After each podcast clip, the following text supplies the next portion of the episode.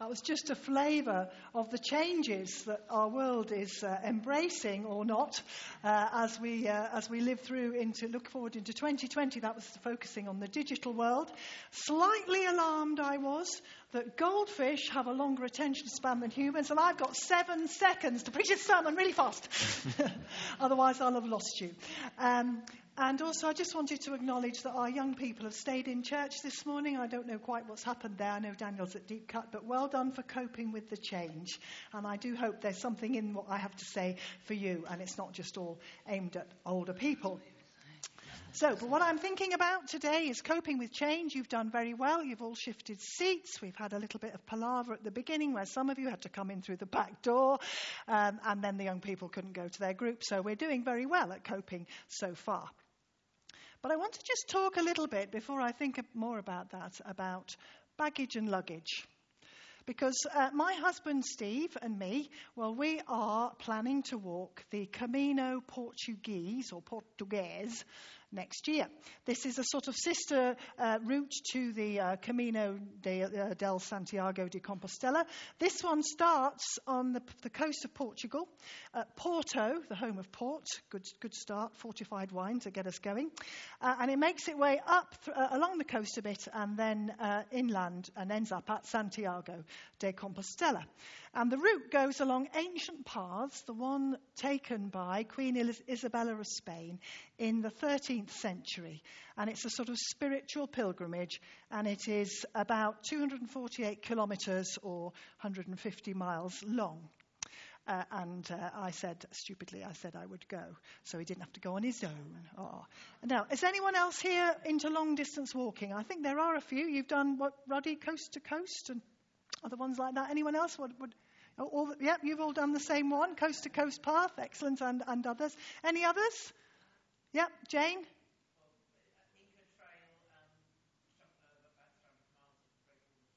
Right, Inca Trail and Great Wall of China. Mm-hmm.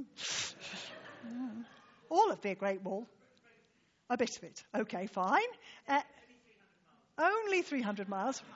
Fine. Ron and Jackie, what have you done? The Thames Path from start to finish. Brilliant. All in one go? In bits. Okay, fine. Yeah. And I know Steve, uh, m- my other half, has done various long distance walks, the best one being probably the Appalachian Trail, uh, which he did a few years ago. Now, truth be told, I'm not really all that fit, as those who know me well will know, but I do think it's important to push, push ourselves out of your comfort zone now and then. And the Camino Portuguese is meant to be easy walking, so that's why I said I would go. Now, the thing is, Steve is the king of lightweight walking. And he has pruned his luggage down. I've got his rucksack here, excuse me. Here it is. This is his rucksack. He, he, used this very rucksack to walk the Appalachian Trail. I can hold it with one hand. It is 10 kilograms light. He's got his tent, He's in here, he's got his sleeping bag and sleeping mat, he's got his food and water, his cooking equipment, his toiletries, um, and all his clothes and everything he needs for the journey. So he romps along with his 10 kilogram rucksack. Excuse me, Jesus, while I just put you there.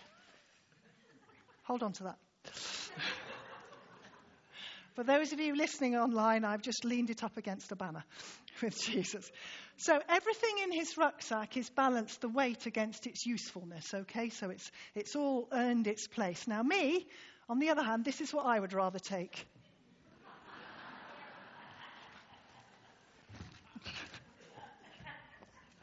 okay? I don't know what this weighs. He's filled it full of lead, I think. But it's really heavy. This is why I call my just in case. I've got extra clothes. I'd have a decent pillow, a nice weighty duvet. I'd have my hair dryer, my hair product, my straighteners, whatever. I'd have spare everything, millions of clothes, a decent towel, um, and all sorts. And then I'd bring it, half of it back would not even be used, would it? So this is my lug, this is my baggage because I don't need it, okay? So this is the distinction. Steve's luggage, my baggage, and now I'm out of puff, so I'm really going to have to get into training, aren't I? so he can romp along happily carrying that. And if I really stupidly took anything like that with me, who do you think would be more likely to make it to the end of the walk? Him, yes, not me, obviously not. So I think um, this example, as we embark on our sermon series on never changing gospel in an ever changing world, I just wonder how are we coping with the ever changing culture that we live in? Are we carrying along only our necessary luggage? Or are we dragging along behind us some excess, unnecessary baggage? And that's what I want us to look at this morning. So I'm going to just ask Paloma to come up now and give us our Bible reading from Matthew 14. Um, and we will have a look at that in a little more detail. The reading is taken from Matthew chapter 14, starting at the 22nd verse, and can be found on page 981 of the Church Bibles. Immediately, Jesus made the disciples get into the boat and go on ahead of him to the other side while he dismissed the crowd. After he had dismissed them, he went up on a mountainside by himself to pray. Later that night, he was there alone, and the boat was already a considerable distance from land, buffeted by the waves because the wind was against it. Shortly before dawn, Jesus went out to them, walking on the lake. When the disciples saw him walking on the lake, they were terrified. It's a ghost, they said, and cried out in fear. But Jesus immediately said to them, Take courage, it is I. Don't be afraid. Lord, if it's you, Peter replied, tell me to come to you on the water. Come, he said. Then Peter got down out of the boat, walked on the water, and came towards Jesus. But when he saw the wind, he was afraid and began to sink. He cried out, Lord, save me. Immediately, Jesus reached out his hand and caught him. You of little faith, he said, why did you doubt? And when they climbed into the boat, the wind died down. Then those who were there in the boat worshipped him, saying, Truly, you are the Son of God. This is the word of the Lord. Thanks be to God. Thank you. Thank you very much, Paloma. Now, there are obviously weren't any suitcases or rucksacks in that account, but there are relevant lessons that we can take from it. So here we have Jesus needing to take a little bit of time out after a very busy and intense time, which included hearing the death, the news of the death of his cousin, John the Baptist, in a really horrible way. And he tells his disciples to get in their boat and to go ahead of him and cross the lake, and he'll meet them on the other side. So he goes up on the mountain and he spends all night there praying. And then we hear that come about dawn or thereabouts, he sees that the disciples are in trouble. Their boat has got a strong wind blowing against it, and they're being buffeted by winds and waves. And that's an actual boat on, lake, on an actual Lake Galilee in the picture, not, not just a painting or a, a mock up. And other gospel accounts say that actually they were about three or four miles offshore and straining at the oars, but making no headway at all. So, what does Jesus do? Well, of course, he sets off walking across the lake and he lets the terrified disciples know it's okay, it's me, I'm not a ghost, don't be afraid. And then Peter spots him and he jumps out of the boat and starts to walk towards Jesus. Now, you know what happens next. Peter loses focus, he loses confidence, he gets fearful and scared, and he starts to sink down below the waves. And then Jesus just extends his hand and takes hold of him and rescues him. Now, the lesson that we usually take from that passage is that uh, whatever the storms around us, Jesus can rescue us if we keep our eyes on him. But we also usually mainly focus on Peter. So, what about, I thought, what about the disciples, the other, the other guys? What did they do? Well, they stayed in the boat, didn't they? They stayed put. They stayed safe, or what they thought was safe, even though the boat was actually in danger of being swamped. And not only, by staying put, not only did they miss the opportunity to have their faith strengthened, But actually, that boat was going nowhere. And so they were going nowhere too. And if they'd got out of that boat, well, wow, what a story to tell their grandchildren, eh? Can you imagine? Have I told you about the day when I walked on water all the way across Lake Galilee? Yeah, yeah, yeah, Grandad. Down, down the local Galilean psychiatrist to have his head tested, eh? But wouldn't that have been something amazing if they'd all got out of the boat? So, who are we more like when the winds of change blow around us? Are we numbered about, um, amongst the disciples who just stuck rigidly to what was known, clinging on to what they knew? They were fishermen after all, they were in a boat, so they knew all about that. Or were they like, are we more like Peter, who was willing to put his trust in Jesus and take that step of faith out into the unfamiliar and the unknown? And looking at it another way, are we so weighed down by our baggage that we're incapable of responding to the changing culture around us? Because carrying baggage, as you saw when I tried to drag that heavy suitcase, makes us inflexible and it can cause us to resist the winds of the Holy Spirit and the waves of necessary change. So we want to, I want us to look at now what might be unhelpful, weighty baggage and what might be the uh, useful, necessary luggage. Well, I wonder, and I guess perhaps for most of us, the fundamental thing that's baggage for us, it goes, goes down at its root to fear.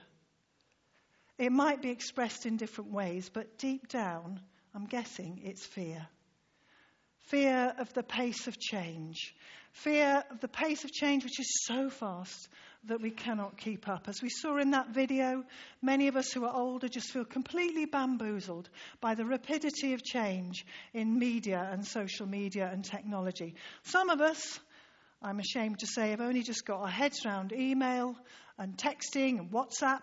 Some of us are on Facebook or Twitter. But you know, I hardly dared name the stuff that our younger generations are into because I thought it would probably be out of date by the time I actually stood up here and spoke to you. They've long since moved on to different forms of social media, leaving those other, those other ones I've named to us oldies. Then there's the rise of self obsession, the culture of me. And that makes those of us who are brought, born and brought up in the culture of us and community feel very nervous. Where's it all going to end when it's all about me? That can feel very threatening. And then there's a real fear in the church. A real fear in the church, I think, to the changes in the world's understanding of things like evolution versus creation, of the role of humanity in stewarding, um, stewarding creation, looking around us at the Extinction Rebellion protests, the state of the world we're in, the doom and gloom. Fear around changes in the role of women, maybe. Issues of gender and sexuality. Issues around the place of marriage in society or the model of family that is now being changed so dramatically from even when I was younger. And sadly, the church's response to challenge and change is all too often to retreat, to pull up the drawbridge, and to react very slowly or shamefully not at all. So, no wonder church, religion, is seen as irrelevant to so many people. And, and I would just say that some of these specific issues, as this sermon series go on, some of the ones I've named, we will be looking at. We're at the general here at the moment. We will go on to the specific. But you know, if Martin Luther hadn't challenged the status quo of the Roman Catholic Church, the Protestant Church would not exist. If William Wilberforce hadn't reinterpreted Scripture in the Age of Enlightenment, then slavery would not have been abolished. And more recently, if Scripture hadn't been reread with the emancipation of women in mind, then I and many others like me would not have been able to, be, to respond to God's call to ordination in the Church of England. So if we fall into the tendency that, that thinking that our way, our interpretation of Scripture, is the only way, then we will not be able to engage in the current issues. And we will end up retreating into our fortress of saying, well, that's what the Bible says, so it must be true. End of discussion. Or, at the other extreme from that, we, we see what's going on, we ignore the Bible completely and simply go with the flow of the changing culture. And someone said to me the other day that that was behaving like a chameleon, just trying to fit in so nobody would notice. And neither of these two extremes is the right, the right way to respond. So, how do we deal with fear of change? Well, these days, I think it's more important than ever to look for God in the unexpected places, to find the familiar in the unfamiliar. In the Old Testament, we have an example of Jacob spending a whole night wrestling with a man by the, the waters of the Jabbok. And after a night of struggle, this wounded and exhausted Jacob so dawns on him that the man he's been wrestling with all night was God, and he'd seen God face to face. God will be in the challenges and the controversies that we're wrestling with, but maybe not where we expect Him to be. And we need to be on the lookout for where He, he is at work and to chime in with it. So when we face fear, we can either run away or we can stay and confront it. The disciples on the boat, in effect, they ran away by staying put, if you see what I mean. But Peter confronted his fear and stepped out of the boat and towards Jesus. So, as we look to the Bible to provide us with the answers to the challenge of change, we really need to avoid building barriers to protect the truth as we might see it by deciding there's only one way to interpret Scripture Whereas the example of Jesus was to cross boundaries and to challenge preconceptions. And we need to question our perceptions. We need to read Scripture with open minds to see what God might be wanting to reveal to us and be ready to have our long held views, which might even be prejudices, challenged. You know, in the epistles, Paul talks about the mystery of God, which is a truth once hidden at the right time, now revealed. And it may be, I believe it is, mysteries that God is wanting to reveal to us now, because now is the right time. So, what I'm saying here is that often what we see in the Bible says more about us and our culture than what the actual writer wanted us to, to understand. And we can fall it into the trap of reading the Bible in a way that suits our point of view and excludes other perspectives. And by doing that, we will fail to take on board how ongoing biblical scholarship is revealing more and more of that mystery of God and how that's expressed in today's world. Now, I don't want you to think that I'm undermining Scripture here. Scripture Tradition and reason are the three pillars of our faith. I am not at all. And I'll tell you uh, a little bit more about that now. I simply want to encourage us to read Scripture open to what God might be wanting to say to us today. And to be prepared to have some of our sacred cows blown out of the water to wrestle with God until we see Him face to face. What we know about the Bible which was maybe unknown 200 years or so ago, does not destroy the integrity of the scriptures. But it does mean that we should rightly be asking questions of the texts in the light of modern day biblical knowledge. And so, as we go on in this series, we might really need to rethink some of our dearly and long held views, to wrestle with God about them. But that's okay if we hold on to the irreducible core of our faith, which is the gospel.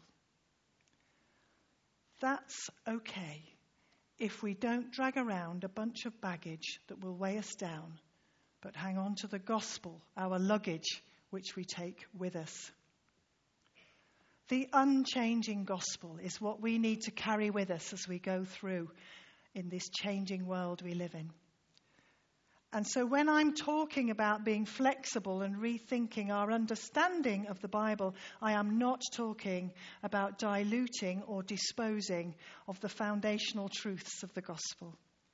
A speaker I heard at New Wine encouraged us to be this both faithful guardians of the gospel and faithful adapters of the gospel. That's an interesting concept, isn't it? Faithful guardians and faithful adapters. The luggage we need to take with us to negotiate the elephant traps of this ever changing culture is the good news of Jesus, his life, his death, his resurrection, and his salvation to save us from all the consequences of our sinfulness, of our wrongdoing and selfishness. This church has the saving power of the cross at its very heart and that will never ever change. This is the unchanging gospel we must fiercely guard. John 3:16 For God so loved the world that he gave his one and only son that whoever believes in him shall not perish but have everlasting life. The grace of God extended to us as the hand of Jesus reached out to Peter.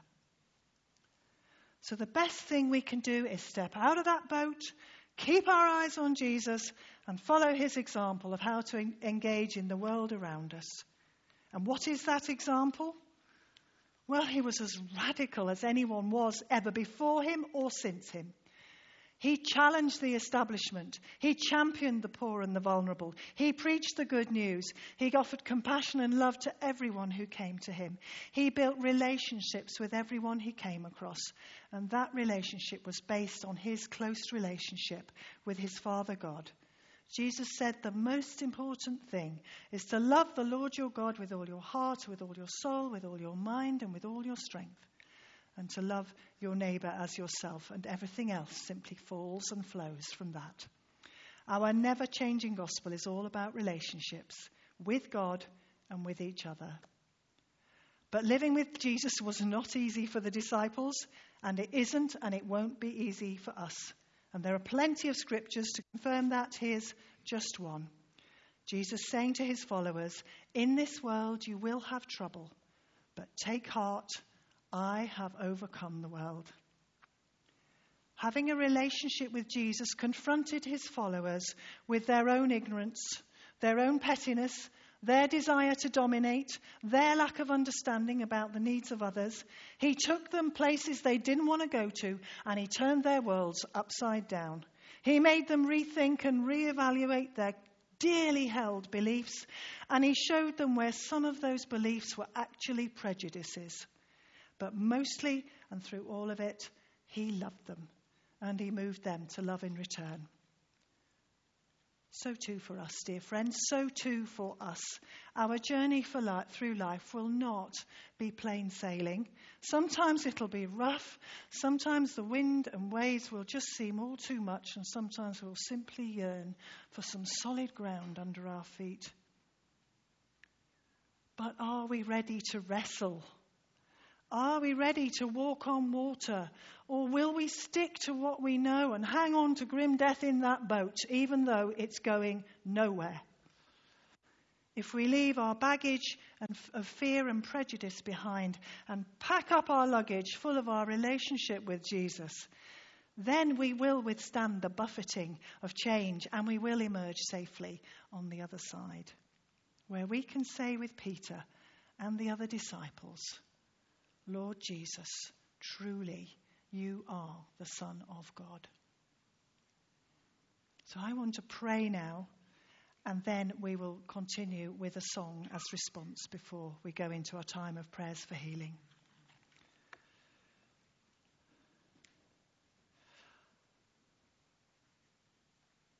Father God, we acknowledge that sometimes,